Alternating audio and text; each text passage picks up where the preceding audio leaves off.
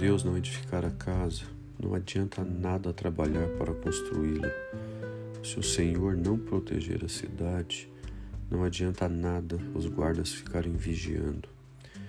Não adianta trabalhar demais para ganhar o pão, levantando cedo e deitando tarde, pois é Deus quem dá o sustento aos que Ele ama, mesmo quando estão dormindo. Como a gente precisa aprender com a palavra de Deus cada vez mais que se ainda conseguimos fazer tudo o que nós conseguimos, é por causa da graça de Deus e do cuidado dele. Esse é Deus que nos ama mesmo quando estamos dormindo. Que o nosso dia possa ser dirigido por isso, por termos a certeza que Ele tem nos sustentado e que Ele é quem vai à nossa frente. Essa é a minha oração por você hoje, querido. Que Deus te abençoe muito.